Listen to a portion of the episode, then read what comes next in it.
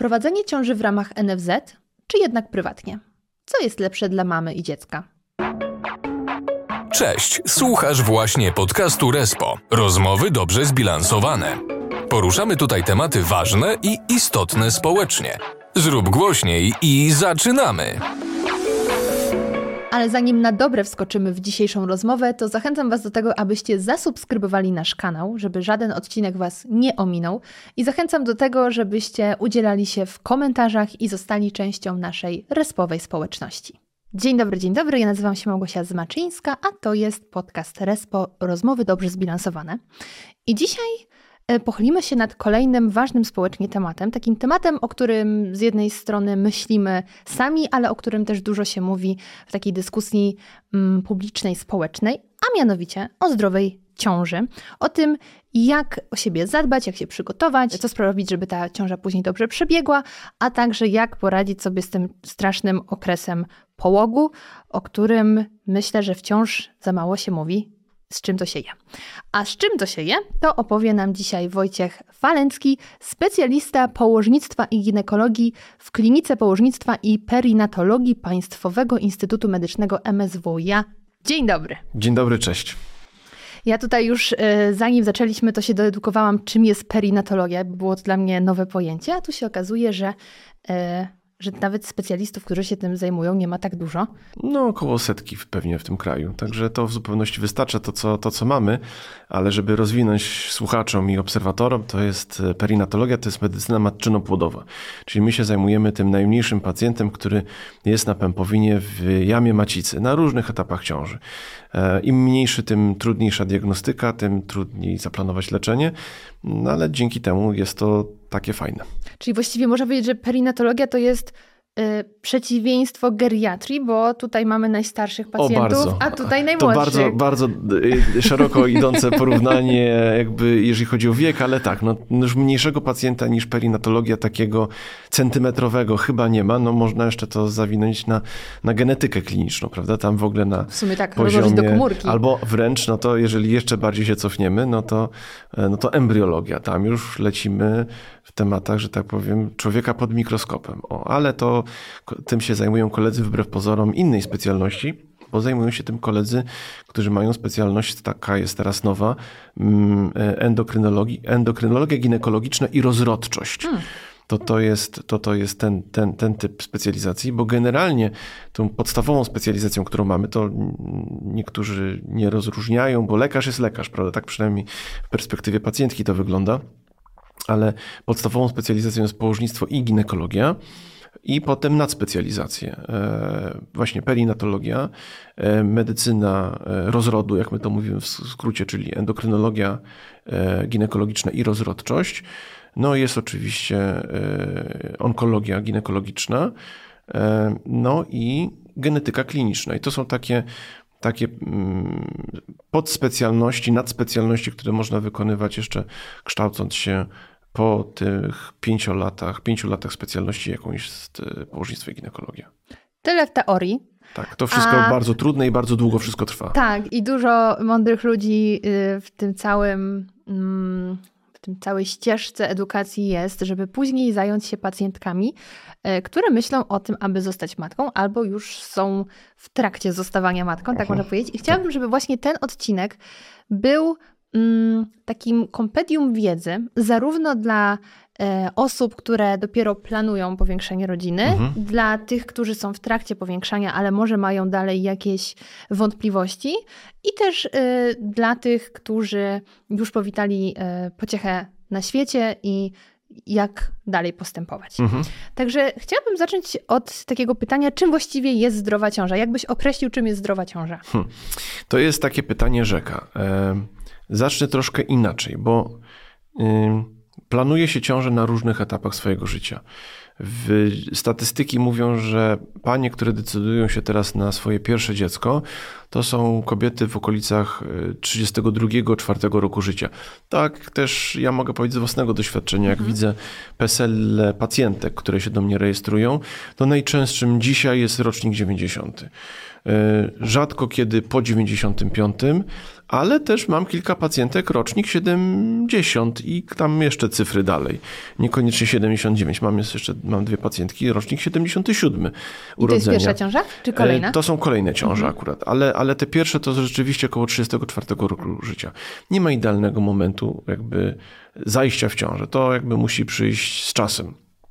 E, I do tej ciąży, żeby się przygotować i nie zwariować, to służy taka wizyta, która się nazywa przed, przedkoncepcyjna, jak ja to mówię. Mhm. I w zasadzie po takim skrupulatnym wywiadzie, zarówno e, dotyczącym pacjentki, pat, jakby partnera, męża, partnera, teraz to trzeba uważać, ojca, ojca dziecka, to też właśnie niekoniecznie, no tak. a propos tej e, immunizacji perinatologii, to rozmawialiśmy przed, e, przed wejściem tutaj, ale to czasem e, partner pacjentki wcale nie jest ojcem dziecka, to tak zostawiam niedomówienie. Natomiast musimy się jakoś przygotować, wracając do tematu, tak kompleksowo. To ładnie brzmi, dobrze wygląda, ale co to tak naprawdę jest? Przede wszystkim pacjentka powinna mieć świeże badania, e, takie na początku podstawowe, jakiś wywiad internistyczny, badania dodatkowe, cytologia, USG piersi. Spokojnie, jeżeli tych badań nie ma, to i tak my w trakcie prowadzenia ciąży i tak te badania wszystkie wykonamy. Mój szef, czyli profesor Wielgoś, zawsze powtarza, ja powtarzam za nim, że nie ma drugiego takiego okresu jak ciąża, że pacjentki będą tak dobrze zbadane w czasie jej trwania, mhm. bo Proszę zauważyć, słuchaj, no to mamy badania moczu morfologii co miesiąc, badania wirusologiczne, badania e, hormonalne, właśnie badania dodatkowo obrazowe. No, no, na pewno kilka tych badań ultrasonograficznych dotyczących płodu też będzie, nie tylko referencyjne, ale też są takie badania pozareferencyjne. Czasami pacjentka chce podejrzeć tego dzidziusia, no to zupełnie zrozumiałe. Także, także trochę tego będzie i na każdym etapie ta ciąża rośnie, też mogą się pojawić różne problemy. Co do przygotowań, no to oczywiście, jeżeli pacjentka ma jakąś swoją chorobę internistyczną, jakąś swoją chorobę przewlekłą, na które e, pytamy się, ma pani choroby przewlekłe? Nie. A bierze pani leki? No i tu się pojawia Eutyrox. oczywiście lista, tak, eutyrox, prawda? Naj, najczęściej, najczęściej chyba przypisywany e, lek gdzieś w okolicach przed i, po, i w trakcie i po ciąży, no ale mamy tą chorobę przewlekłą i też musimy mieć ją w miarę jakby pod kontrolą, E, nie mówię o takich, nie ma lekkich chorób, ale choroby przewlekłe są chorobami do końca życia. Mm, ale jeżeli mamy lepiej przygotowaną pacjentkę już na poziomie, którą my dostajemy, mhm. to, y, to ta ciąża będzie no, z większym prawdopodobieństwem przebiegała bardziej, bardziej prawidłowo. Jeżeli mamy pacjentkę, nie wiem, z ciężkim nadciśnieniem tętniczym, albo pacjentkę po transplantacji narządu, e, na przykład serca, bo takie pacjentki są. No mówię w skrajnych sytuacjach oczywiście. No są też pacjentki, które na przykład nie mogą być w ciąży, że mają zakaz, żeby posiadać w ogóle potomstwo. To mówię, to jest ekstremum, mhm. prawda?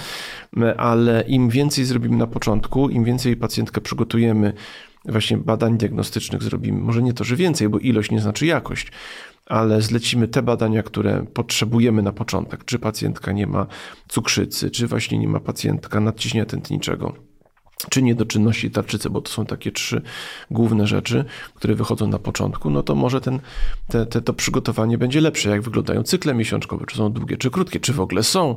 No, ta wizyta nie trwa 10 czy 15 minut, e, zazwyczaj grubo ponad 20, jeżeli chce się ją porządnie zrobić, e, więc e, no to to nie jest takie łatwe, to przygotowanie do ciąży nie jest takie łatwe, na jakie wygląda, że pyk, przygotowujemy się, chcemy dziecko, jeden stosunek i mamy dziecko. Oczywiście część ciąż tak powstaje, ale potem dostaję taką pacjentkę z nierozpoznanym nadciśnieniem tętniczym, a choruje na nie na przykład nie wiem, 12 milionów ludzi pewnie w Polsce i to jest pewnie liczba niedoszacowana masywnie. No i 30, jak ja powiedziałem, że pierwsza ciąża to jest w okolicach tam 30 plus tam parę 32-33 lata, to jest świetny wiek, żeby mieć już nadciśnienie tętnicze przewlekłe i nawet o nim nie wiedzieć. A jak się y, go dorabia? No, w, no właśnie, tak za bardzo nie wiemy, bo to jest choroba śródbłonka i pytanie niekoniecznie do położnika, ale jeżeli wartości ciśnienia są grubo powyżej 140 na 90, a panie nie mierzą ciśnienia mając lat 32-33 i one dowiadują się, nie wiem, w szóstym czy w siódmym tygodniu ciąży, mm że mają właśnie nadciśnienie przedciążowe. Te nadciśnienie przedciążowe to jest nadciśnienie wszystko przed 20 tygodniem ciąży. Nadciśnienie ciążowe wszystko po 20 tygodniu mhm. ciąży. Z pewnymi wyjątkami, ale to już zostawmy e, jakby kuluary, ale rzeczywiście one się dowiadują. No i panie doktorze, co robić, prawda? Nie wszystkie leki można brać w ciąży na nadciśnienie. W ogóle w Nawet ciąży... większość leków chyba nie można brać po prostu. Nie, bez przesady. Leki są po to, żeby je mądrze przyjmować i stosować. Byle, byle nie stosować tych takich, których no, są jakby niedobre dla płodu, czyli tak zwane mhm. teratogenne, prawda? E, także y, no nie jest to takie łatwe, jak widzisz. Posłuchajmy więc, co na temat ciąży powiedzieli warszawiacy naszemu dietetykowi, który ruszył na sondę uliczną. Czy podczas ciąży czuła Pani się dobrze zaopiekowana? Tak, nie mogę narzekać, także było wszystko ok. Mam swoją panią doktor, która jest rewelacyjna. Tak, bardzo dobrze. Bardzo dobrze się czułam zaopiekowana. Moją mhm. ciążę prowadził ordynator naszego szpitala, więc e, miałam ciążę z problemami obydwie i kiedy mhm. cokolwiek się działo, nawet kiedy był na sympozjum w Chinach, zawsze mogłam zadzwonić, zawsze mi pomógł i tutaj naprawdę chylę czoło, pan doktor Niedzielski Szczecin. Mhm. Cudowny człowiek. Czy aktywność zawodowa w czasie ciąży powinna być w jakiś sposób ograniczona? Szczerze mówiąc, myślę, że to zależy od tego, y, ile jest w stanie pracować kobieta i to jest takie bardzo indywidualne. Jestem z zawodu księgową, więc w moim przypadku y, no, nie przeszkadzało mi to w pracy. Ja dopóki mogłam, pracowałam. Także jakbym obstawiam, pracowała do końca ciąży, nie byłoby dla mnie to żadnego problemu. Mhm. I uważam, że to nie jest y, coś, gdzie powinniśmy się zamykać i iść odpoczywać, tak? Mhm. Dopóki jest nam dobrze, działamy tak, jak działaliśmy. Mity na temat ciąży, które Pani słyszała. Czy coś przychodzi do głowy w ogóle? Nie, bo to już było tak dawno. Było wiele takich mitów. Co na przychodzi Ci pierwsze do głowy? Z tym, że ma się smaka na przykład na na śledzie, no nie, a potem zaraz na czekoladę. No ja tak nie miałam. Znaczy, czy mit? Mhm. Znaczy nie nazwałabym to mitem. Kiedyś mówiono, że kobieta w ciąży powinna jeść za, za dwóch, za dwie osoby. To uważam, że jest mit, bo to nie mhm. jest prawdą. Nie musimy się odżywiać za dwie osoby. Partner przy porodzie pomaga, czy raczej przeszkadza? Pomaga, zdecydowanie pomaga. To znaczy się dla mnie psychicznie pomaga, bo w razie hmm. czego, jeśli ja nie jestem w, w, stanie zareagować, to on zareaguje. Chyba, że zemdleję, no to już jest inna sytuacja. Myślę, że przeszkadza. Na temat szkoły rodzenia. Czy kobiety w ciąży powinny korzystać? Czy powinniśmy korzystać z e, o, tego? O tak, tak, tak. Nie wiem, bo ja nie korzystałam i moje znajome też nie korzystały, więc trudno mi jest powiedzieć na ten temat. Słuchasz właśnie podcastu Respo. Rozmowy dobrze zbilansowane. Czyli tutaj już mamy y, trochę o tej pierwszej wizycie. Jak mhm. wygląda wywiad lekarski? Tak. Jakie mogą być pierwsze m, mm, takie działania podjęte, na przykład jeśli mamy jakieś choroby, o których nie wiedziałyśmy. Mhm. E, ale tutaj powiemy, mówimy o takiej sytuacji, że ktoś na przykład planuje zajść w ciążę, jeszcze mhm. nie jest. Czyli mhm. jeszcze nie jest temat, że jestem w ciąży i nagle okazuje się, że to nadciśnienie ukryte. Mhm. Mm to jakie zazwyczaj są pierwsze kroki, które się zaleca? Bo oczywiście dużo zależy od tego, jakie wyniki otrzymasz, zobaczysz. Po pierwsze, jakie wyniki, po drugie też trzeba skierować do innego kolegi specjalisty, bo ja nie jestem kardiologiem, nie mam pojęcia o tym, jak to się leczy. E, próby jakby... E, połączenia wizyt no, niekoniecznie są korzystne, bo kardiolog nie będzie położnikiem, ja nie będę kardiologiem. Czyli to musi być taka, to się też ładnie nazywa, kompleksowa opieka nad pacjentką. No bo ja mogę się wypowiedzieć, że no, zbadam panią ginekologicznie, zobaczę jak na przykład jeszcze przed zajściem w ciążę wygląda narząd rodny, ocenię z mojego wywiadu jak te miesiączki wyglądają, no i jakby no teraz jeszcze pani pójdzie do kardiologa, zobaczymy, co się tam wydarzy. Zleci kolega pani badania i wróci pani do mnie, jak już będzie pani miała a, zgodę kardiologa na przykład na rozpoczęcie jakby starań o dziecko, no bo my swoją jakby rolę już spełniliśmy jako położnicy. Ja zawsze zalecam suplementację taka, która jest jakby z, zgodna z tymi naszymi wytycznymi Polskiego Towarzystwa Ginekologów i Położników, ale też prowadzenie ciąży jako takiej i to chcę, żeby bardzo dobrze wybrzmiało, bo różne kwiatki przyjeżdżają do mnie, tak zwane kwiatki w cudzysłowie z Polski. Ciąży nie prowadzimy jak się chce. I to tak samo przygotowanie do ciąży. To nie jest tak, że to wygląda jak się chce. Są wytyczne, jest rozporządzenie co do prowadzenia ciąży fizjologicznej czy patologicznej też. Jest rozporządzenie ministra zdrowia, co my powinniśmy tak naprawdę w czasie tej wizyty, tych wizyt kilku, które będą, 8, 9, ciężko powiedzieć, zazwyczaj tyle.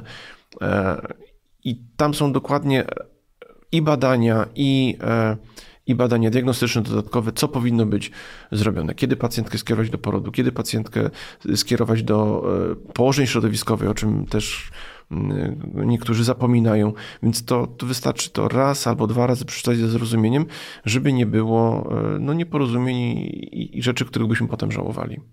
To jeszcze pytanie, czy jeśli na przykład kobieta planuje zajście w ciążę, to czy Najpierw można sobie poczytać różne artykuły dostępne w sieci, na przykład zacznij suplementować kwas foliowy, bo to zazwyczaj się w takich artykułach mhm. pojawia. Zacznij dbać o zdrową dietę, to, to, to i to. I wtedy, panie doktorze, jestem gotowa, przychodzę, bo chcę y, powiększyć rodzinę, czy jednak najpierw przyjść do doktora, przegadać temat, jeśli chcesz po, powiększyć rodzinę, a potem zająć się wprowadzaniem tych to wszystkich To jest zaleceń. świetne pytanie, e, bo jeżeli pacjentka zacznie czytać w internecie, no to ja mam bardzo trudną wizytę, bo pani mi przeczyta jakąś stronę typu mama i ja, dziecko ja i tak dalej.pl. Ja to wszystko będę musiał odkręcać. Tak naprawdę trzeba pamiętać, że to są tylko suplementy diety. Kropka. Tu nic nie ma nadzwyczajnego. To wszystko można ogarnąć w zdrowej, zbilansowanej diecie. Chociaż pacjentki pytają się, panie doktorze, czy ja mogę zjeść drwala na przykład. No, no, powiem, no co jeden drwal zaszkodzi? No trudno, no dobra.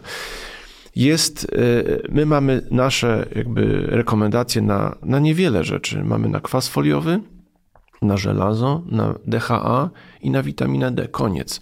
Te wszystkie cynki, żelaza, seleny. Ostatnia pacjentka znaczy ja z pacjentkami się zazwyczaj dogaduję. Gorzej są partnerzy. I ostatnio miałem taką sytuację, że e, no pan ewidentnie chciał wymusić E, jakby odpowiedzi na pytania, które dopiero się wydarzą. To była bardzo wczesna ciąża. Jeszcze nie było widać zarodka, tylko pęcherzyk ciążowy w, mm, w jamie macicy. Pacjentka była u mnie na planowaniu ciąży kilka tygodni wcześniej, bo rzeczywiście takiej konsultacji bardzo pomagała i te widać moje rady przyniosły spodziewany efekt, a potem pan zaczynał kombinować. A jak lot taki do powyżej 5 godzin trzeba włączyć kaperynę drobnocząsteczkową, żeby nie było powikłań zakrzepowo-zatorowych, bo ciąża zwiększa powikłania powikłania e, zakrzepowo-zatorowe. No i tak, a jak dwa razy po 2,5 godziny polecimy, a jak 4,50, a co pan doktor myśli na temat selenu, a co pan doktor myśli a propos, nie wiem, jakiejś trawy syberyjskiej. No i w pewnym momencie powiedziałem, wie pan co, znaczy ja się z pacjentką dogadam, ale z panem chyba się jednak nie dogadamy. Finał był taki, że ten mężczyzna jakby już, widziałem, że tak nabuzował straszliwie, ale już nie wrócili do mnie na jakby kolejną wizytę, ale z drugiej strony, e, no, ja zawsze jakby sadzam partnera za monitorem, bo jakby dla mnie kochanie, kiedy mieliśmy ostatnią miesiączkę, albo nie, nie, nie, nie, jeszcze nie czujemy ruchów. No ale ja bardzo lubię tych partnerów, bo oni są tacy wspierający, o czym też będziemy pewnie rozmawiać, ale są pewne granice jakby zdrowego rozsądku. E, jestem fanem tego, że, że niech, niech ci tatusiowie będą na tych USG i tak dalej, ale jeżeli chodzi o badanie ginekologiczne, chyba nie muszą tego widzieć, co ja tam robię. Dlatego ten monitor wielki mam. Mhm. Więc oni sobie tam siedzą, a na monitorze leci mecz? Na monitorze akurat nic nie leci, bo to jest tył mojego monitora. E, I, i, I chyba nie, nie, nie w tym, nie tędy droga, żeby, y, y, żeby tego lekarza, nie wiem, jakoś, no ja się czułem wtedy strasznie przyparty do muru, bo ja tu widzę pacjentkę, która jest zagubiona, bo to jest jej początek drogi, a ja muszę odpowiadać na jakieś dziwne rzeczy na temat kombinowania, czy, czy 4,50 to jest 5 no, godzin lotu. No mhm. No więc to, no, życzę powodzenia, absolutnie trzymam kciuki za tą pacjentkę, ale no, z tym mężczyzną naprawdę było ciężko mi się dogadać. No ale tak wyszło. Czyli reasumując, rozumiem, że jeśli ktoś y, planuje ciążę, to zanim zacznie czytać, hmm. szukać informacji, najpierw idzie do lekarza. Generalnie tak to powinno być. Oczywiście są publikacje. Y, no muszę tutaj powiedzieć trochę, może nie to, że prywaty, ale na pewno jest y, książka o ciąży mojego serdecznego przyjaciela, czyli doktora Michała Lipy i, i, i Nicole Sochacki, która, e, która ta książka no, tak naprawdę zawiera pełny obraz tego, jak tak naprawdę przygotować się do ciąży, jak ta ciąża będzie, mm, będzie przebiegała. I to jest rzeczywiście taki poradnik, który jest kompletny. Ja to widziałem, czytałem, zapoznawałem się z tym na praktycznie no, wielu etapach tego, jak powstało. Więc jeżeli pacjentka ma coś przeczytać, to niech przeczyta książkę o ciąży. E, natomiast jeżeli chodzi o inne poradniki, to nie uważam, że są złe, jak najbardziej nie czytałem ich, ale uważam, że jeżeli to jest jakaś publikacja, która ma ręce i nogi, to czemu nie? Natomiast jak, jak diabeł święconej wody bym unikał wszelkiego rodzaju e, internetów typu poradnik.pl, jakkolwiek źle by to nie zabrzmi.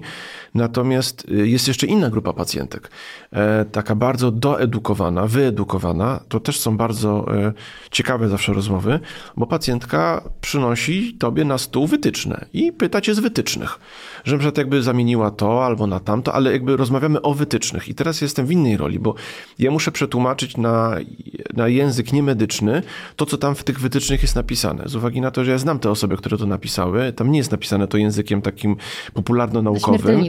No, bez przesady, ale to się da, da radę to ogarnąć. Natomiast ja to muszę wytłumaczyć jej, żeby ta pacjentka nie zwariowała, bo tam jest napisane już wszystko, z powikłaniami włącznie.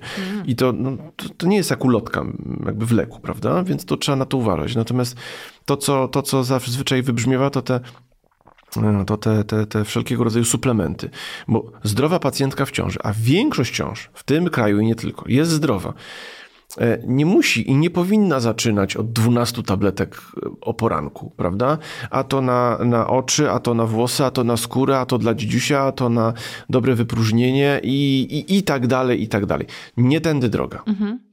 No dobra, czyli wiemy, że y, możemy zapoznać się z tematem, ale też nie zastanowić się, z jakiego źródła czerpiemy wiedzę i żeby tak. to były sprawdzone mm, publikacje. Ale lekarz też podpowie. Lekarz ale też lekarz podpowie, pod, więc podpowie. Po, na początku, panie doktorze, chcemy zajść w ciążę. Tylko kroczek do tyłu, mhm. bo jeszcze trzeba znaleźć lekarza. Mhm. Więc na co zwrócić uwagę, ha. wybierając lekarza i jakie powinny być takie e, czerwone flagi, światełka y, alarmujące, że coś jest nie tak, że może lepiej poszukać kogoś innego. Hmm.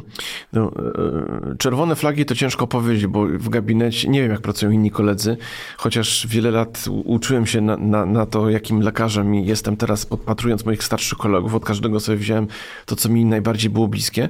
Natomiast e, przez, może przestrzegłbym przed czytaniem opinii w internecie mhm. na temat lekarza, bo e, czasami te opinie wcale nie są takie e, dobre albo takie niedobre, jak człowiek by sobie tego życzył. Zresztą my jako naród i nie tylko, raczej bardziej lubimy napisać, że ktoś jest beznadziejny, niż kogoś pochwalić, więc jakby nie sugerowałbym się tym.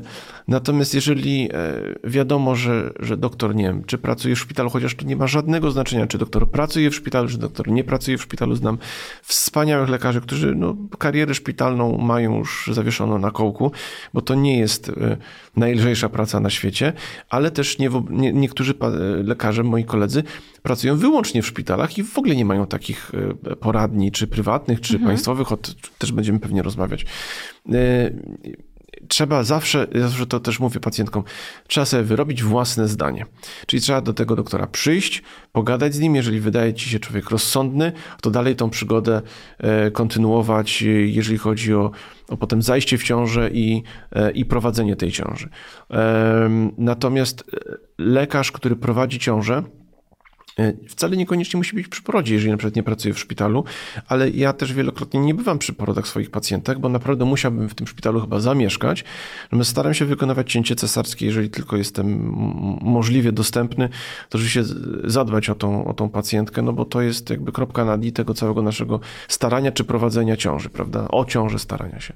E, natomiast e, jeżeli charakterologicznie, tak jak w tej sytuacji, co powiedziałem, komuś jednak coś w lekarzu nie pasuje, E, no to po prostu zachęcam do zmiany lekarza. Przecież my się nie obrażamy, my nie, nie, nie wystawiamy to sobie. Usługa, to jest usługa, to, to ma, Ale zdarzyło ma być się w komfort. drugą stronę podziękować jakiejś pacjentce, bo nie było zgodności charakteru tylko że z twojej strony stwierdziłeś... Powiedzmy, że tak. Okay. Powiedzmy, że byłem zaskoczony jedną czy dwoma pacjentkami, bo ja myślałem, że, e, że one mnie nie, nie lubią i prowadzą u mnie ciążę jakby trochę tak z przymusu, mhm. chociaż ja nie pracuję jakby w poradni NFZ-u aktualnie i nie mam zamiaru w chwili obecnej.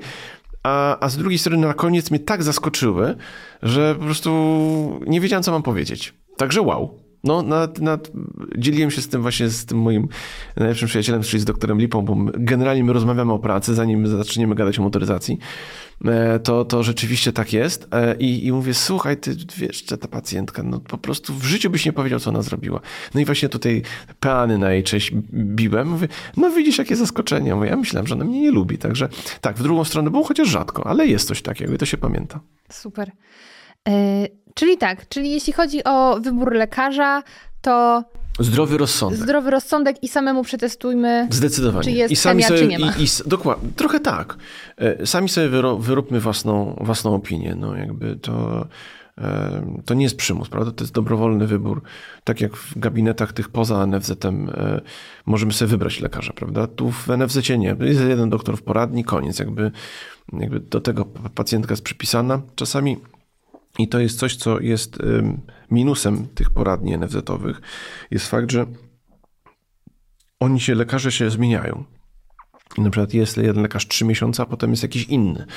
I, i, I tej ciągłości nie ma. A najważniejsze w ogóle w opiece nad ciężarną, poza tym, żeby zrobić to dobrze, zgodnie jakby z wiedzą i umiejętnościami najlepszymi, jakimi się tylko da, ta ciągłość opieki. Bo ja na przykład, ja już wiem, że jeżeli to jest na przykład druga ciąża, którą tej pacjentce prowadzę, to ja to o tej pacjentce wiem wszystko. E, Jak pamiętam, jak miała 17 tygodni, to też mówię, a było coś takiego, to w 30 tygodniu łatwiej mi coś wytłumaczyć, prawda? I jakby no to jest niebywale ważne, nie tylko w położnictwie, ale ta ciągłość opieki, od lekarza rodzinnego po kardiologa, od geriatry do, do pediatry, prawda? Więc to jest bardzo, bardzo ważne, żeby mieć swojego stałego lekarza, bo przecież te pacjentki po ciąży bardzo często ze mną zostają na taką zwykłą ginekologię, że tak powiem, profilaktykę. I to jest też bardzo miłe. A mm, jeśli tak jeszcze rozmawiamy o samym tym etapie planowania ciąży, Mhm. to po jak długim czasie nieudanych prób Mhm. powinniśmy stwierdzić, że może jednak jest to czas na wizytę u specjalisty? Generalnie rok starań, regularnych starań, przy regularnych miesiączkach i żadnych innych objawów dodatkowych, które kobieta nie ma, czy tam para, bo to zawsze niepłodność, bo o tym zaczniemy mówić. Mm, Niepłodność zawsze się rozwija, e, ro, e, tak, no, rozprowadza 50 na 50, prawda? Więc w tym momencie niezbędna jest wizyta też tego mężczyzny, bo może coś przegapiliśmy, może coś nie dopytaliśmy, więc zawsze jest wywiad jakby na, e, na dwie strony. Generalnie rok. Jeżeli rok mamy starań regularnych o, o ciążę i niczym one nie są przerywane i jakby żadnej uchwytnej metody, żadnej przyczyny nie ma uchwytnej, to wtedy czas na tą ginekologię endokrynologiczną i rozrodczość. U takiego człowieka, u takiego specjalisty taka para powinna się znaleźć, żeby zaplanować coś więcej niż tylko takie zwykłe starania o ciążę. A jesteś w stanie mniej więcej oszacować, jaki procent właśnie takich par, które y, przez ten rok nie mogły zajść w ciążę, y, da się wyleczyć i ostatecznie y, witają na świecie dziecko, a no, są Mhm. też sytuacje, kiedy ostatecznie na przykład kończy się in vitro. Na to ciężko mi powi- odpowiedzieć, natomiast nie ma dnia, kiedy ja nie przyjmuję takiej pary jednej lub dwóch. Generalnie niepłodność to jest choroba. E, I czynnik męski, żeński, tak jak powiedziałem, to jest 50 na 50. E, więc ja wysyłam do kolegów, bo ja się tym nie zajmuję. E, też bardzo ważne jest wiedzieć, gdzie skierować taką pacjentkę. Teraz bardzo się cieszę z tej e, ustawy, która była przegłosowana w zeszłym roku, bo to naprawdę polepszy jakość opieki e, naszych pacjentów, pacjentek e, w drodze do posiadania potomstwa. Także nie powiem Ci dokładnie, ile procent to jest, e, ale e, z roku na rok coraz więcej par zmaga się z niepłodnością. Skuteczność metody in vitro to jest w granicach 30-30 paru procent, e, ale też medycyna jest taką, bym powiedział, sztuką nieprzewidywalną czasem i niekiedy żadnych szans na dziecko nie ma. Miałem taką jedną albo dwie pary w ostatnich 12, 12 miesiącach i byłem przekonany, że tej ciąży nie będzie, a jednak była. Ja myślę, że tutaj w ogóle jest dużo takiej pracy psychicznej w ogóle. Bardzo. Psychika jest tak samo bardzo ważna, tak samo do porodu. No, nastawienie pacjentki to jest, to jest bardzo, bardzo dużo. Niektóre pacjentki borykają się z problemami niepłodności. Też miałem taką pacjentkę. Adoptowały finalnie dziecko, bo nam nie wyszło. No, a potem dwójka własnych dzieci jeszcze. Także mam takie pary. W Respo jest dla nas najważniejsze wasze zdrowie. A ciąża to taki wyjątkowy czas w życiu każdej kobiety, wokół do którego narosło wiele mitów, krąży po internecie wiele nieprawdziwych informacji i przyszłe mamy mają prawo czuć się zagubione w gąszczu tych dobiegających do nich informacji. Dlatego posłuchajcie porad naszej dietetyczki, która opowie o tym, jak powinna wyglądać dieta przyszłej mamy. Jak prawidłowo odżywiać się w czasie ciąży? Problem jest taki, że w internecie jest mnóstwo nieprawdziwych informacji, szkodliwych mitów i sprzecznych porad, które wpędzają kobietę w zagubienie. Dlatego, żebyś nie musiała rezygnować z kawy, nie popełniała istotnych błędów, mamy dla ciebie ten poradnik. Najgorsze, co możesz zrobić, to jeść za dwoje. Faktem jest, że twoje zapotrzebowanie wzrasta, ale od około 85 kalorii w pierwszym trymestrze do około 475 w trzecim trymestrze. Jakie błędy widzimy jeszcze często u pacjentek, które zgłaszają się do nas po pomoc? Rygorystyczna dieta w obawie o przytycie. Twoja masa ciała zwiększy się na pewno. O ile? Dla osób o prawidłowej masie ciała w okresie przed ciążą, prawidłowy przyrost masy ciała mieści się w granicach od 12,5 do około 18 kg. Jeśli zmagasz się z nadwagą lub otyłością, wzrost masy ciała powinien być mniejszy i musisz bardziej uważać na cukrzycę ciążową. Dlatego w czasie ciąży bardzo ważnym badaniem jest stężenie glukozy na czczo. Nie ma też powodu, żeby stosować na wszelki wypadek diety eliminacyjne, np. unikając cytrusów czy orzechów, które mogą być alergenami. Wiesz już czego nie robić. Co zatem powinna jeść przyszła mama? Po pierwsze, podstawą diety kobiety w ciąży są węglowodany. Powinny być źródłem 45 do 65% energii w Twojej diecie. I warto podkreślić, że chodzi przede wszystkim o węglowodany złożone, czyli takie, których źródłem jest na przykład pieczywo, warto sięgać po pieczywo razowe, kasze, ryż, płatki zbożowe, a także ziemniaki i bataty. Po drugie białko. A musisz wiedzieć, że zapotrzebowanie na białko w okresie ciąży wzrasta. O ile? O około 0,3 g na kilogram masy ciała. Jeśli więc Twoja masa ciała wynosi aktualnie 60 kg, Twoje zapotrzebowanie na białko będzie wynosiło około 66 do 72 g dziennie. Po trzecie tłuszcze. Nie pomijaj ich w swojej diecie. Pamiętaj zwłaszcza o kwasach tłuszczowych omega-3, a konkretnie o DHA.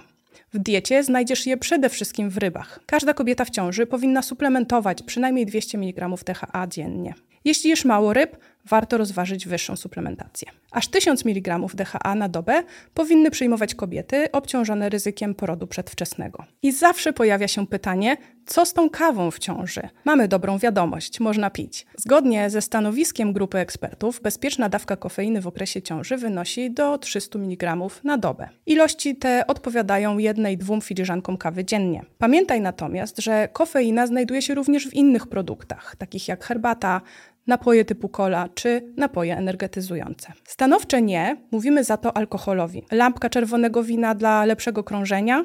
Wykluczone. W okresie ciąży należy całkowicie zrezygnować z alkoholu. Nawet jego niewielkie ilości mogą negatywnie wpłynąć na rozwój dziecka i przebieg ciąży. A co z aktywnością fizyczną? Czy przyszła mama powinna jej unikać? To kolejny mit. Jeśli ciąża przebiega bez powikłań, przyszła mama koniecznie powinna się ruszać. Ćwiczenia mogą pomóc w utrzymaniu zdrowej wagi, poprawie nastroju, łagodzeniu dolegliwości bólowych i przygotowaniu organizmu do porodu. Warto skonsultować się z lekarzem przed rozpoczęciem lub modyfikacją programu ćwiczeń w czasie ciąży.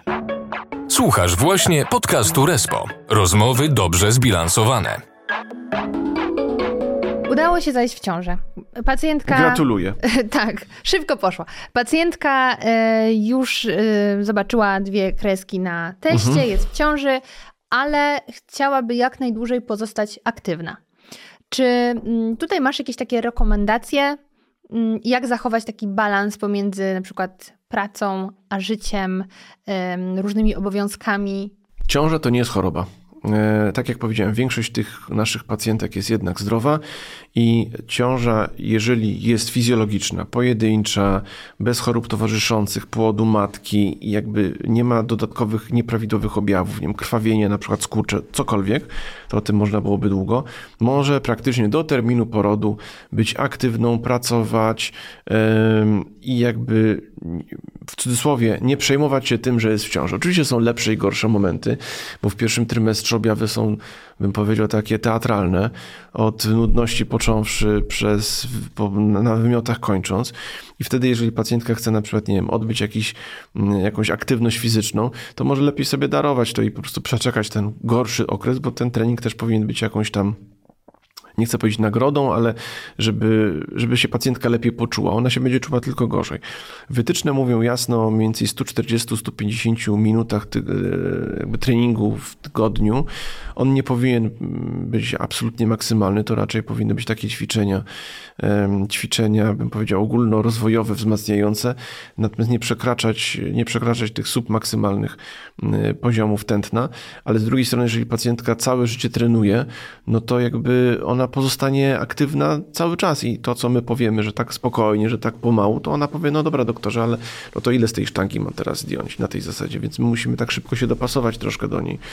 E, natomiast y, powiększająca się ciąża też jakby wymusi pewne zmiany w zachowaniu i jakby wydolności e, jej jako przyszłej mamy, mm, ale tu zawsze mówię, że jestem takim e, lekarzem bardzo zdroworozsądkowym i stąpającym mocno po ziemi, więc nie będę się zastanawiał, dzielił włosa na czworo, czy tam właśnie jedna czy dwie gramy tego selenu, czy coś będę, nie wiem, tutaj przedstawiał jakieś swoje własne fakty i mity tylko raczej zdroworozsądkowo trzeba do tego podejść. Jak pani ma ochotę, to proszę skorzystać. Jak pani chce zjeść tego pączka czy drwala, to niech pani go zje. Przecież świat się, świat się na tym nie, nie, nie zawali. Ja też Gorzej, słyszałam, jak właśnie no. opowiadałeś historię swojej pacjentki, która nie zrezygnowała nawet z poldensu do końca. A nie, to Daga. To, to znaczy powiedziałem imię, bo jakby my jesteśmy zaprzyjaźnieni bardzo. I jakby to nie chcę powiedzieć, że to jest jedna z pierwszych moich pacjentek, ale, ale jest grupa pacjentek, której się pamięta mhm. do końca. Zresztą fajnie, znaczy przeczytałeś coś tam ten, na tym Instagramie. Natomiast, bo ja tę historię generalnie piszę. E, no tak, to Daga tańczyła do samego końca. Teraz ten Franek to nie ma, chyba za 4 lata już dużych uwag. Dostaje czasem zdjęcia od, od, od, od niej. Także no różne mam pacjentki. No wiadomo, że jak pacjentka jeździ konno, czy nie uprawa e, narciarstwo alpejskie, no to w pewnym momencie będzie musiała z tego zrezygnować. Tak, Ale mówię zdroworozsądkowo, mhm. prawda? Rower, tak samo ostatnio dostałem pytanie, czy o rower. No pewnie rower można, no ale jak się pacjentka przewróci w 36 tygodniu, no to, no to będzie tylko kłopot, bo zawsze będzie brzuszek się napinał, a macica się będzie stawiała, e, coś będzie ją bolało, to od razu pomyśli, że to skurcze porodowe. No zdrowy rozsądek musi zawsze e, prze, przeważyć, ale też to chcę bardzo podkreślić. Nie leżymy w ciąży, bo tak jak kiedyś pacjentki mówiły, że leżymy z nogami do góry, w ogóle pachniemy i, i się nie ruszamy, to to jest droga prosto do zakrzepicy. Także to, tego nie robimy. Trzeba pozostać aktywną w ciąży tak długo, jak się tylko da. A jakie miałbyś porady dla otoczenia. Mhm. Co otoczenie, i to zarówno takie w pracy, jak i w domu, może zrobić dla takich. Tak, bezpośrednio bym powiedział, żeby odczepili się od tej kobiety w ciąży biednej. Nie pytali się 15 tysięcy razy w ciągu dnia, jak się czujesz, bo od samego pytania to można się poczuć źle. E, I, I, jakby też, nie chcę powiedzieć, że nie oszczędzanie się, ale, e, ale taka przesadna troska, to też nie jest dobre, bo to jakby, jak będzie moment na zwolnienie, to pacjentka powie, że słuchajcie, już się źle czuję, trochę mi ciężko, muszę chwilę odpocząć, zadbać o, o gniazdo rodzinne i, i, i pójść na zwolnienie. Ale to ja wyznaję zasadę, że to pacjentka decyduje, kiedy chce sobie iść na zwolnienie. Jak chce już odpocząć, chce, e, chce się do tego przygotować macierzyństwa już w tym ostatnim etapie ciąży, czy na każdym etapie, jakim sobie wybierze, to ja nie pytam, wystawiam zwolnienie i jakby, i jakby mm, przechodzimy dalej do innych problemów. No. A w kontekście na przykład pracodawców, czy widzisz jakieś takie udogodnienia, które można by wprowadzić dla ciężarnych, czy nie specjalnie? Mm, wiesz co, generalnie coraz bardziej pracodawcy chyba mają, mają duży, taką bym powiedział, dużą um, tolerancję, to złe słowo, ale jakby rozumieją, rozumieją mhm. to, to, że kobieta jest w ciąży i to nie jest tak, że, że nagle, o Jezu, kobieta w ciąży, to będę musiał nowego pracownika i tak dalej, i tak dalej.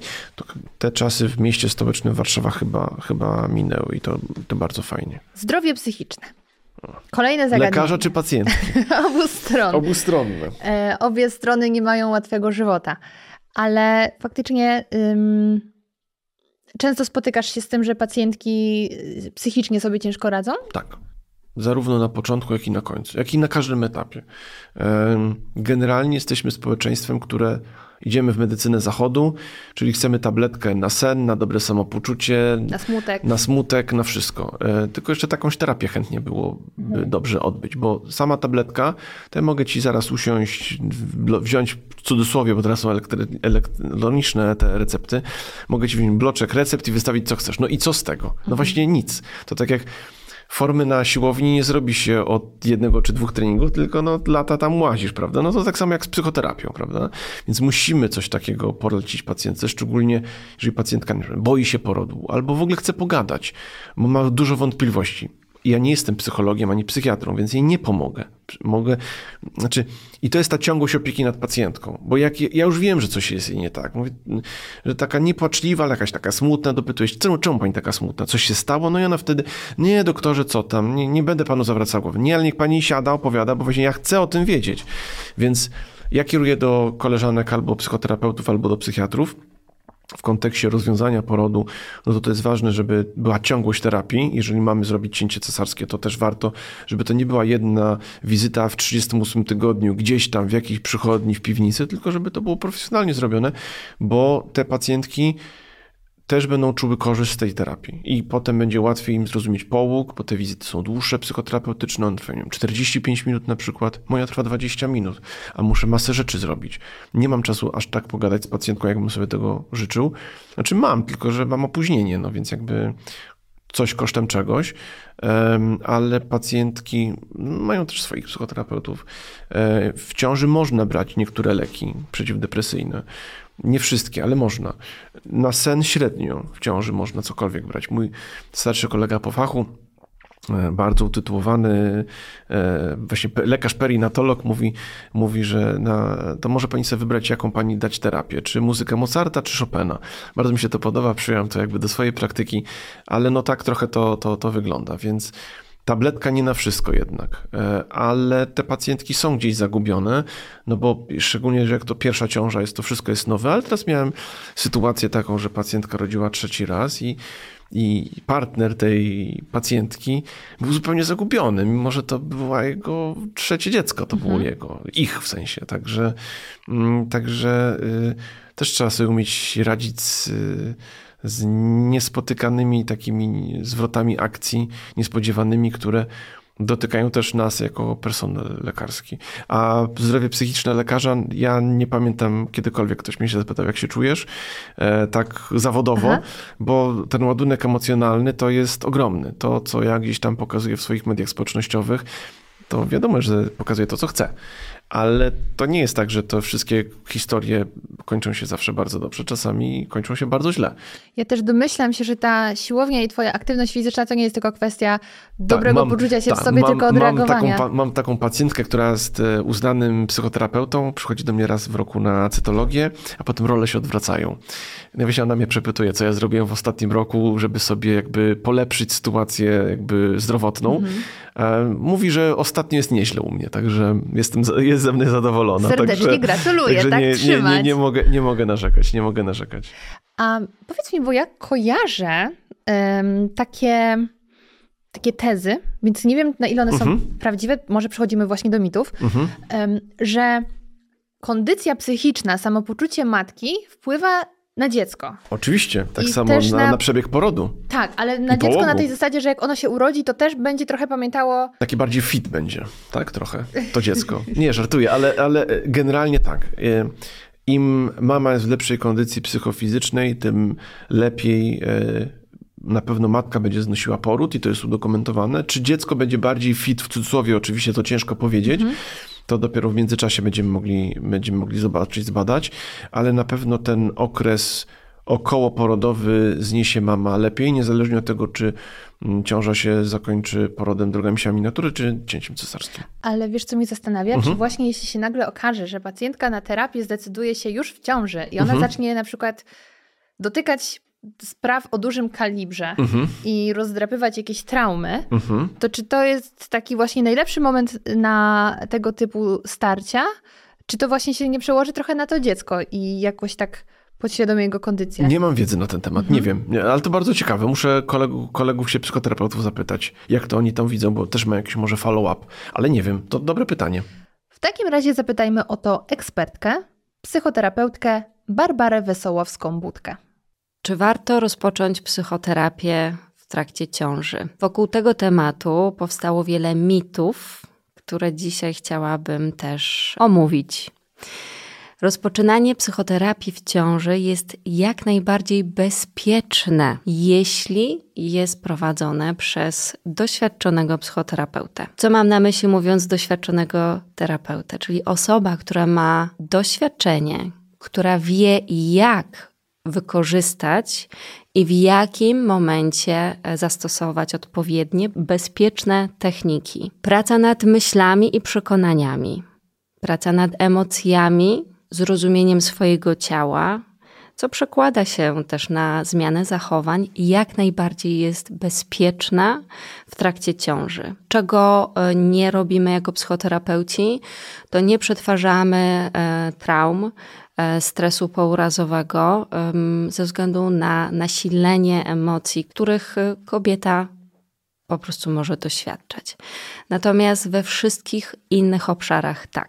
W swojej pracy gabinetowej, e, jak i klinicznej e, prowadziłam i prowadzę wiele kobiet w ciąży. I jeśli przychodzą z powodu jakiegoś cierpienia, to znaczy bardzo się boją przyszłej roli, boją się porodu, e, bądź rozpoczął się proces na przykład konfliktu e, z małżonkiem, partnerem, to towarzyszenie psychoterapeutów właśnie w tym momencie kryzysowym jest jak najbardziej korzystne dla mamy, co przekłada się też na korzyści dla dziecka. Dlatego zadbanie o zdrowie psychiczne mamy, o jej komfort, o jej bezpieczeństwo w trakcie tak ważnego etapu w jej życiu jak e, ciąża jest bezpieczne dla niej, dla rodziny jak również dla dziecka. Myślę, że rodzina, szczególnie partner, ma istotny wpływ e, na zdrowie psychiczne mm, kobiety, która jest w ciąży, jak również po porodzie. Myślę, że to są dwa różne etapy, ale na każdym etapie e, potrzeba jest wsparcia, szczególnie w zaawansowanej ciąży, kiedy mogą się pojawiać e,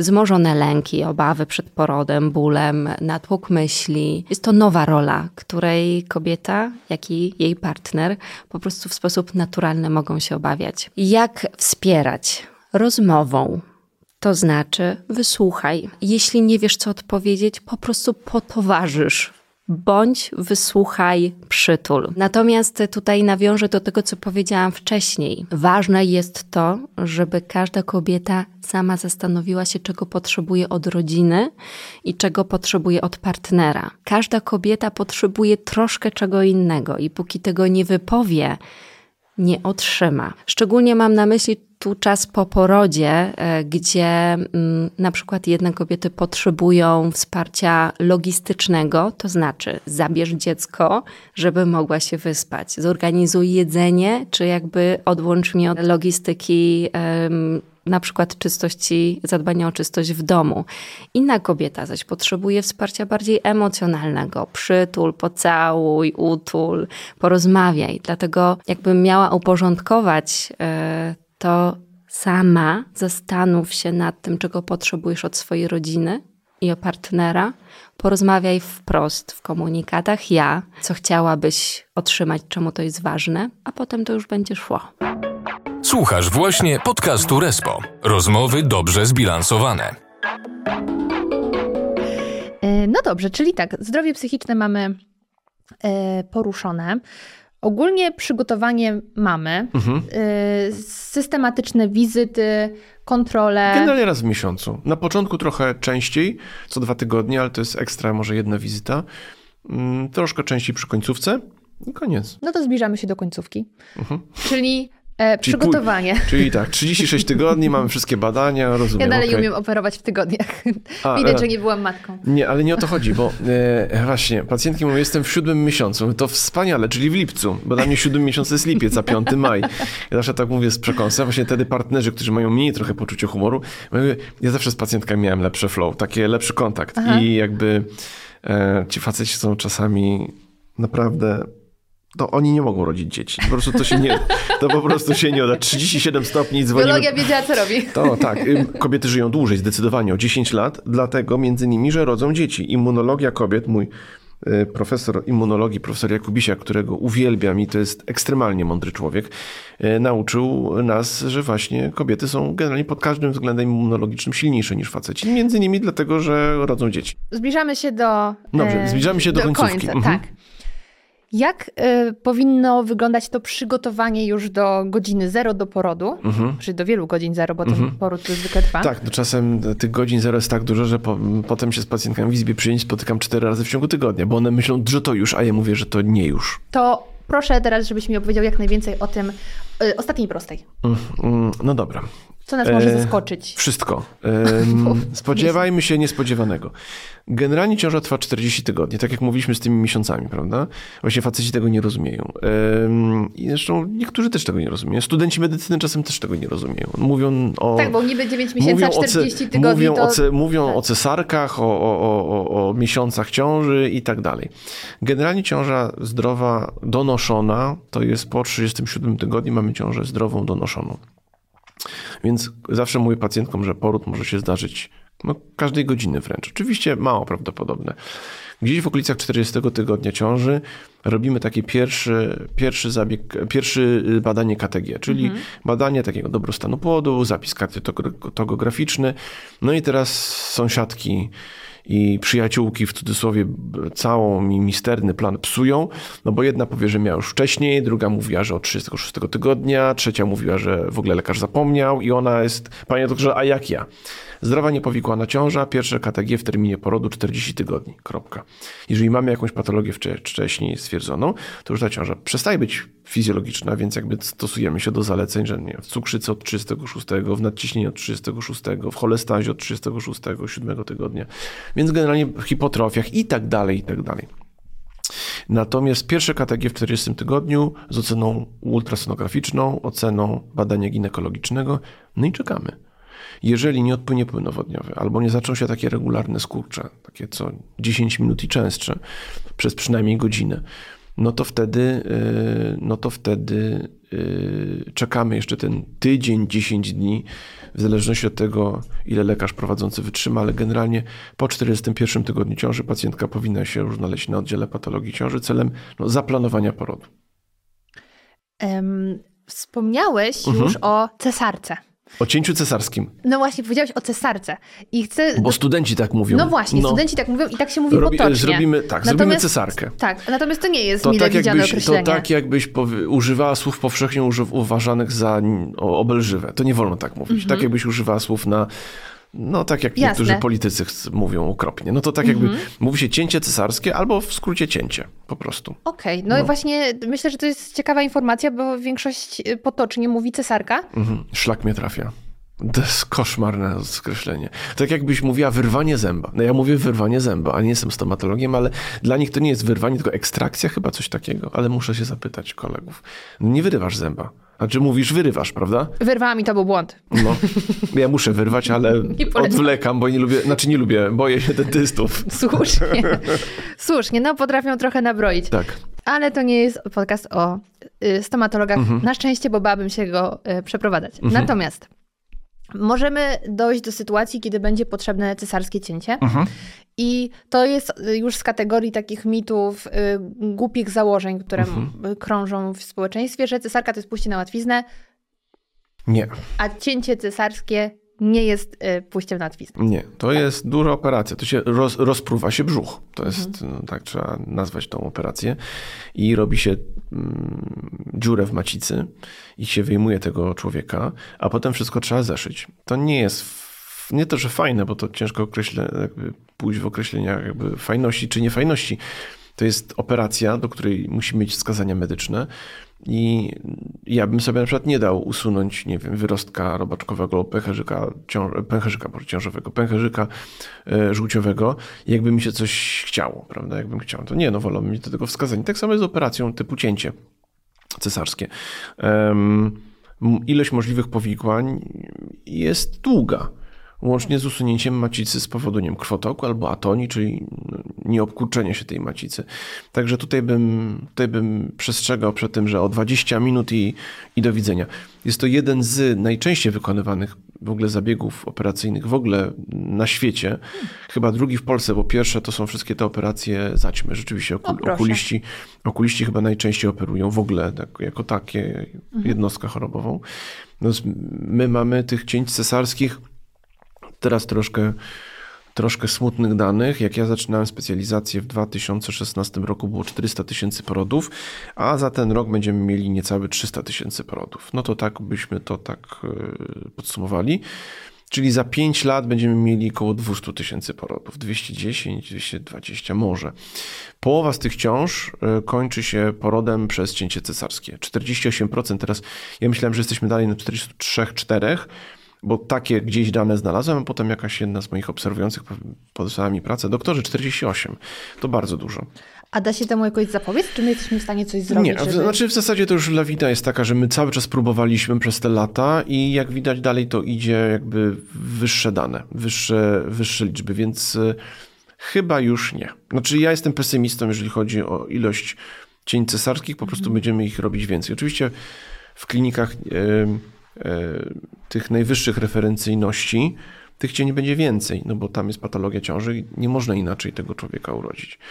Ale w ośrodkach komercyjnych, tutaj jednym z największych w Warszawie, e, zdziwiłem się, kiedy przyjechałem tam w odwiedziny do jednej z moich pacjentek, gdzie tam też cięcie robiłem, gdzie oni mieli tylko 50% cięć cesarskich. Ja byłem przekonany, że mają grubo powyżej 70, a to mhm. jednak się okazało, że, że mają źle. Mm, mają niezłe te dane. Rzeczywiście, rzeczywiście pacjentki, znaczy jest grupa pacjentów, która jest zdeterminowana na poród siłami natury, ale też jest druga grupa zdeterminowana na poród przez cięcie cesarskie. Nie chcę powiedzieć, że e, jakby, znaczy nie można oceniać. Mhm. Jakby to pacjentka będzie rodziła to dziecko. Jeżeli ma wskazania, jeżeli mówi, że się boi, że się nie nadaje, że po prostu że nie chce mieć traumatycznego porodu, albo po porodzie siłami natury, który już wcześniej przyszła, miała traumatyczny poród siłami natury i w ogóle nie widzi możliwości innego urodzenia człowieka tylko przez cięcie cesarskie, no to ja znowu odnosząc się do zdroworozsądkowości, no przecież nie będę na siłę zmuszał kobiety do czegoś, czego nie chcę. No to przecież no, to skrajnie nieodpowiedzialne, więc tego nie robię. A jeśli y, mamy taką szczęśliwą sytuację, że to będzie poród naturalną drogą, kobieta też tego chce, mhm. to w jaki sposób się jeszcze może tak przygotować już, że to jest ewidentnie akcja porodowa się zaczęła? Co ważne, y, jest ważnego, żeby zrobić? To jest takie zadania szkół rodzenia, które mhm. kobieta powinna odbyć między 21 a 26 tygodniem ciąży. No i oczywiście tam powiedzą panie położne, bo przygotowanie jakby kobiety do porodu to nie tylko jest lekarz. To jest też bardzo ważna rola położnej. Więc taka wizyta powinna się odbyć przed jeszcze ciążą, przed yy, porodem. porodem. Mhm. I mądra położna powie, jak oddychać, jakie pozycje, e, jak będzie lepiej, czy jakiś kąpiel, czy, e, czy niefarmakologiczne e, metody uśmierzenia bólu, po nawet y, przez tens, czyli takie prądy, które też łagodzą ten ból. No, jakby bez położnych my daleko nie zajedziemy w naszym położnictwie i ten, to zrozumienie zawsze musi być z dwóch stron, więc jakby e, no, położna na sali porodowej, mądra położna na sali porodowej, czy mądra położna gdzieś tam w rejonie przychodni, to będzie nasza nieoceniona pomoc jakby w, w przygotowaniu do porodu i takich zagadnień technicznych już na sali porodowej niezwiązanych jakby z naszą działalnością lekarską. Mhm. Ale tutaj to jest rola położnej. A czy mm, spotykasz się z jakimiś takimi błędnymi przekonaniami, które mają w sobie pacjentki e, odnośnie do porodu? Jakieś takie e, stwierdzenia, które y, słyszysz wielokrotnie, a jak myślisz o, o jakimś swoim doświadczeniu, to stwierdzasz, no raczej takie rzeczy się nie dzieją. Mm. No, najczęściej to chyba o tym, jak ten czop śluzowy ma odejść, no to rzeczywiście dostaję za 34 tygodnie czop śluzowy odszedł, no i panie doktorze, czy ja już muszę jechać do szpitala? No nie, no ale jak są skurcze, to się jedzie do szpitala, jak, jak tylko ten zbitek widzieliny z, jakby się zebrał i jakby oddzielił, no to jakby chyba nie. I to, to jest chyba takie naj najczęstsze stwierdzenie, które dostaję w SMS-ach, chociaż ja różne dostaję rzeczy w SMS-ach, ale nie mogę powiedzieć, nie mogę powiedzieć co, co króluje w, e, jakby w, jako, jako numer jeden, dwa czy trzy. Ale no, fakty i mity obalam każdego dnia różne, różniste. Mhm. To, to y, od, od poziomu glukozy poprzez y, błędnie interpretowane przez pacjentki wyniki krwi czy badań wirusologicznych, no, różne rzeczy dostaję, także to jest bardzo ciekawa praca pod tym względem. No dobra, no to w takim razie przejdźmy jeszcze do tych mitów, które mhm. trzeba obalać cały czas. Jak jest z kawą w ciąży? Bo to już nie ukrywam, że przed kawa to, że kawa to życie. Tak, kawa tak. to życie, to już powiedziałem ci wcześniej, bez kawy nie ma, nie ma, nie ma możliwości, tak? I jak najbardziej dwie, dwie kawy dziennie takiego dobrego espresso pacjentka może wypić, nic się tej pacjentce złego nie stanie. Niezależnie od etapu ciąży? Niezależnie od etapu ciąży. O, to bardzo ciekawe. Um, kolejna sprawa podróże w czasie ciąży. To już wiemy, że pan mąż się dopytywał na ten temat. Pan mąż dużo. się dopytywał, tak. Ja zawsze mówię, że jeżeli jest to podróż tam 5-6 godzin i większa, to ja bym chciał o takiej podróży wiedzieć. Krótsze mnie nie interesują, chyba że ja jakby jakąś patologię zobaczę ciąży i stwierdzam, że na przykład to teraz to chyba nie. Mhm. Nie to, żeby względny zakaz, ale zawsze staram się pacjentkom wytłumaczyć, że gdzieś po 34-5 tygodniu to dalsze podróże są generalnie niewskazane. A co rozumiemy przez dalsze? Dalsze to znaczy, że jak pacjentka chce lecieć na weekend do Paryża, to może okay. niekoniecznie. Już le- generalnie być w okolicach domu. To parę tygodni nic nie zmieni, ten Paryż nie, nie ucieknie a, a, a Neapol nie umrze i naprawdę można, można chwilkę poczekać. Mhm. A jak wygląda kwestia zwierząt? Bo szczególnie chyba koty Ta, są takie tak, koty są bardzo fajne. Ja nie mam akurat zwierząt, ale kotom e, się dzieje największa krzywda w ciąży, ale jakby no, nie wiedzieć zupełnie czemu. I ci partnerzy, i, i te koty. Nie no masakra, że, że partner z kotem to już w ogóle koszmar. Natomiast nie, nie, nie demonizujmy tych biednych kotów, to naprawdę musiałaby się ta żywność znaleźć w otoczeniu najbliższym ust kobiety, i ta żywność skażona tymi, tymi odchodami. Nie, no mówimy o jakichś skrajnych zupełnie sytuacjach. Zostawić kota, nie oddawać do dziadków, do hotelu dla zwierząt. Dalej nic kochać. się, dalej kochać te koty, zwierzęta y, i, i dbać o, o, podstawowe zasady higieny i, i to wszystko. Dobra. To zostaje ten nieszczęsny połóg.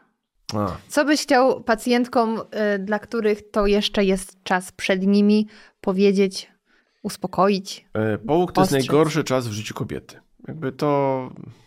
Są pacjentki oczywiście, które czują się wspaniale, ale generalnie jest wyrzut hormonów, pacjentki czują się źle, pacjentki były w centrum uwagi, teraz urodziły dziecko, może się czują teraz nie w centrum uwagi, no bo teraz w centrum uwagi jest dziecko, więc tutaj jest rola... Wiele e, czynników. Wielu czynników, ale tak, jak pacjentka gdzieś chodziła do swojego terapeuty, to warto, żeby się z nim może skontaktowała, jeżeli ten temat baby bluesa, generalnie tej depresji poporodowej jest tak trochę jeszcze wydaje mi się po macoszemu traktowana, ale są naprawdę e, rola tego lekarza prowadzącego e, jest też ważna, bo on będzie widział jako pierwszy, coś się dzieje nie tak. Ta wizyta połogowa, tak zwana wizyta połogowa, pacjentki mówią popołogowa, mhm. E, jest między 6-8 tygodni po porodzie. Wydaje mi się, że jest to troszkę stare, mhm. stara ta rama czasowa. Ja zazwyczaj pacjentki widzę wcześniej.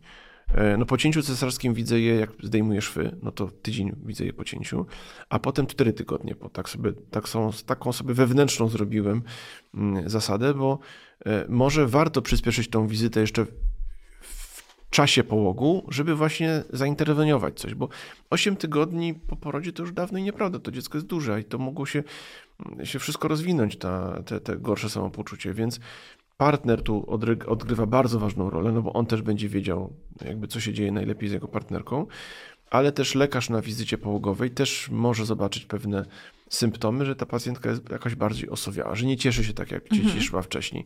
To znaczy, e, to łatwo powiedzieć z mojej perspektywy, jak ja pracuję tam 8 lat, prawda, i tych pacjentek widziałem naprawdę w życiu bardzo dużo, ale też widziałem e, pacjentki, które na przykład nie przerobiły połogu z poprzedniej ciąży i teraz były w, jest, są w połogu teraz.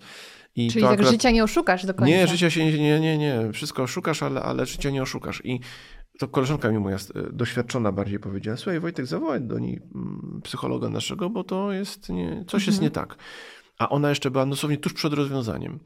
E, No i nasza pani psycholog przyszła kliniczna i słuchajcie, ona ma po prostu traumę z poprzedniego porodu, która się dopiero teraz na samej końcówce ciąży ujawniła i ona ma ten sam syndrom, post-traumatic syndrom, który mają żołnierze, nie wiem, wracających z misji wojskowych, prawda? I, I miała długie, długie leczenie jeszcze. Także są takie pacjentki i to trzeba bardzo uważać, trzeba w porę to zainterweniować, żeby no, trafiła pacjentka już nie do nas, ale żeby dobrze taką pacjentkę skierować. Rozumiem jednak, że aspekt psychiczny to jedno, ale jeszcze jest kwestia taka fizyczna połogu. Mhm.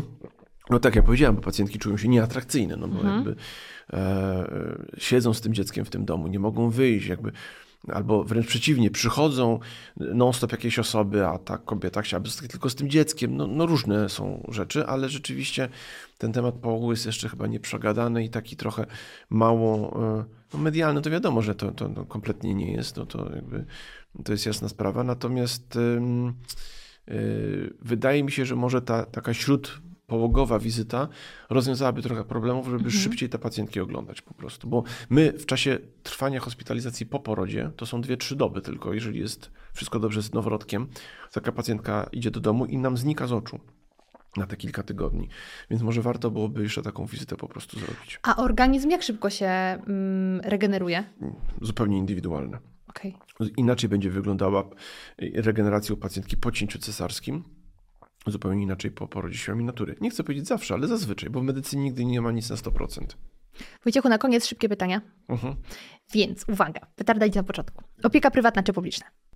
Taka i taka. A, to jest bardzo dobre pytanie, to trzeba dwa słowa powiedzieć. Yy, Ja byłem nauczony, a też jako lekarz rezydent pracowałem jako w poradni normalnie na NFZ. Mhm. Przy, my mówimy w ambulatorium albo w przychodni przyklinicznej. Więc ja nie mogę być lekarzem innym tu, a innym tam. Nie mogę być Milusi tu, a Milusi gdzie indziej. Mhm. Nie, nie. Ja jestem dokładnie taki sam na co dzień i nawet ostatnio mi taka pacjentka jedna powiedziała, to akurat jest może autopromocja, że pan jest taki sam jak na Instagramie. No bo generalnie doktor z Instagrama to już się nauczyłem. To było może fajne, jak miałem 30 lat, a jak ma prawie 40, to może już gorzej. No ale rzeczywiście pan doktor z Instagrama to jest bardzo miłe. Nie miałem hejtu nigdy z tego powodu, także jest okej. Więc y, ja jestem takim samym człowiekiem, y, gdziekolwiek przyjmuję i się zachowuję, dzięki temu pozwala mi to zachować jedność myśli, czasu i myślenia, więc y, nie ma znaczenia jaka. Ważne, żeby była profesjonalna, żeby ten doktor, który jest po drugiej stronie biurka, zainteresował się pacjentką. A czy on pracuje na NFZ, czy prywatnie, nie ma to żadnego znaczenia.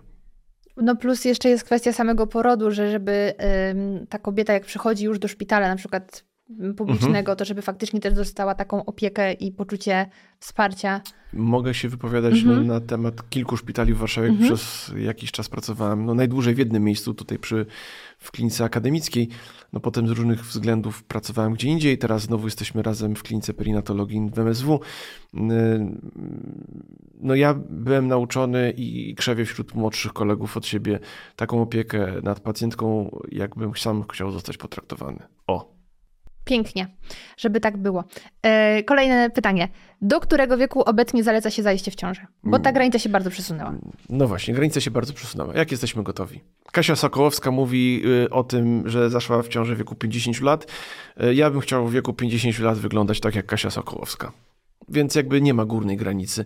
A Chyba jak bardzo zwiększa rozsądek. się ym, jakieś zagrożenie? Po 35 roku życia zawsze jest wyższe ryzyko wad chromosomowych i innych patologii Mhm. ciąży, więc... Ale to jest tylko statystyka, no bo czym się różni pacjentka 34 lata od 36? Niczym. Czy wcześniejsze przygotowanie do ciąży ma duży wpływ na jej późniejszy przebieg? Tak, Seks w ciąży, tak czy nie? tak. Czy jakoś to rozwiniemy? Czy Nie, no miało coś... być szybko, no miało ja być wiem, szybko, więc tak. Tutaj jedno zdanie poproszę. E, Bo ludzie się często obawiają. Jeżeli tak, że, że tam uszkodzą dziecko, panowie, no gratuluję im bardzo serdecznie oczywiście, natomiast e, nie, seks w ciąży jak najbardziej tak, to trzeba traktować jak aktywność fizyczną, czyli tak. Tak, zdecydowanie. E, partner przy porodzie. Hmm. Mm. To zależy jak pacjentka sobie decyduje. Jak pacjentka chce, żeby był cały czas, to on sobie jest cały czas, wychodzi tylko wtedy, kiedy my mówimy jako lekarze, że musimy coś zrobić i jakby nie, nie może być partnera z drugiej strony, bo to jest jakiś zabieg taki mniej bądź bardziej inwazyjny i wtedy przepraszamy partnera, czy tam osobę, która jest przy porodzie, bo to nie zawsze jest partner. E, natomiast e, wtedy, kiedy pacjentka mówi, że na przykład na drugi okres porodu, kiedy ta główka się już wyżyna i rodzi się dziecko, partnerka nie chce widzieć tego człowieka przy porodzie, to musi to uszanować, a tak poza tym tak, niech wspiera, niech tylko niech nam nie przeszkadza w pracy. No właśnie, kolekarz, jakbyś mógł decydować, to byś puszczał wszystkich, czy raczej nie? Wszystkich znowu to jest generalizowanie. No jeżeli pan źle się zachowuje na sali porodowej, na bloku porodowym, a tam są też inne rodzące pacjentki, to może trzeba go raz, drugi zdyscyplinować, a potem jak marszałek Hołownia wykluczyć takiego pana z sali porodowej. Okay? E, czy szkoła rodzenia jest potrzebna? Tak. Dobry położnik kto? Troskliwy położnik. I najważniejszy czynnik dla bezpiecznego przebiegu porodu to? E, dobrze, sprawnie i zgrany działający personel medyczny. I pytanie bonusowe. Jaka jest różnica między położnikiem, położną, a położnicą? No ale to już ustaliliśmy, dobra. ale to było przed nagraniem. Położnik to jest lekarz, który zajmuje się pacjentką w ciąży. Położna to jest y, pani albo pan położny, który też się zajmuje e, ze strony tej położniczej. I nie jest lekarzem. I nie jest lekarzem, są po studiach położniczych taki gentleman albo dama są i też się zajmuje na przykład na sali porodowej albo w przychodniach profilaktyką takiej, e, takiej, takiej ciąży czy okresu przedkoncepcyjnego też. Niektórzy prowadzą fizjologiczne ciąże, bo mogą wedle ustawy mhm. panowie i panie położni, położne prowadzić takie, takie ciąże, ale to się dzieje bardzo rzadko. A położnica to jest pacjentka po porodzie. Straszne określenie. Mówiłaś coś jakby, ale zostawiamy to niedomówieniem. Doktor Wojciech Chwalęcki, bardzo, bardzo dziękuję. Bardzo dziękuję. Dzięki. Jesteś w ciąży? Gratulujemy! Teraz to, co jesz, liczy się podwójnie. Ale to nie znaczy, że powinnaś jej za dwoje. Pewnie przyznasz, że początek ciąży to niezły emocjonalny roller coaster.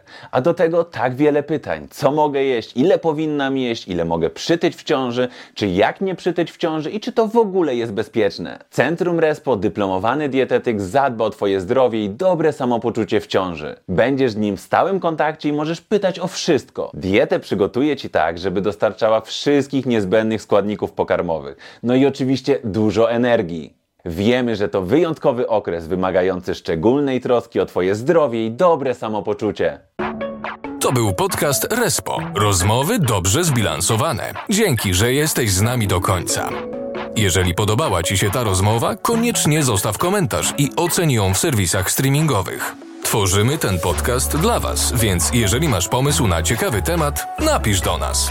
I koniecznie subskrybuj nasz kanał, żeby nie ominęły Cię kolejne odcinki. To co? Do następnego!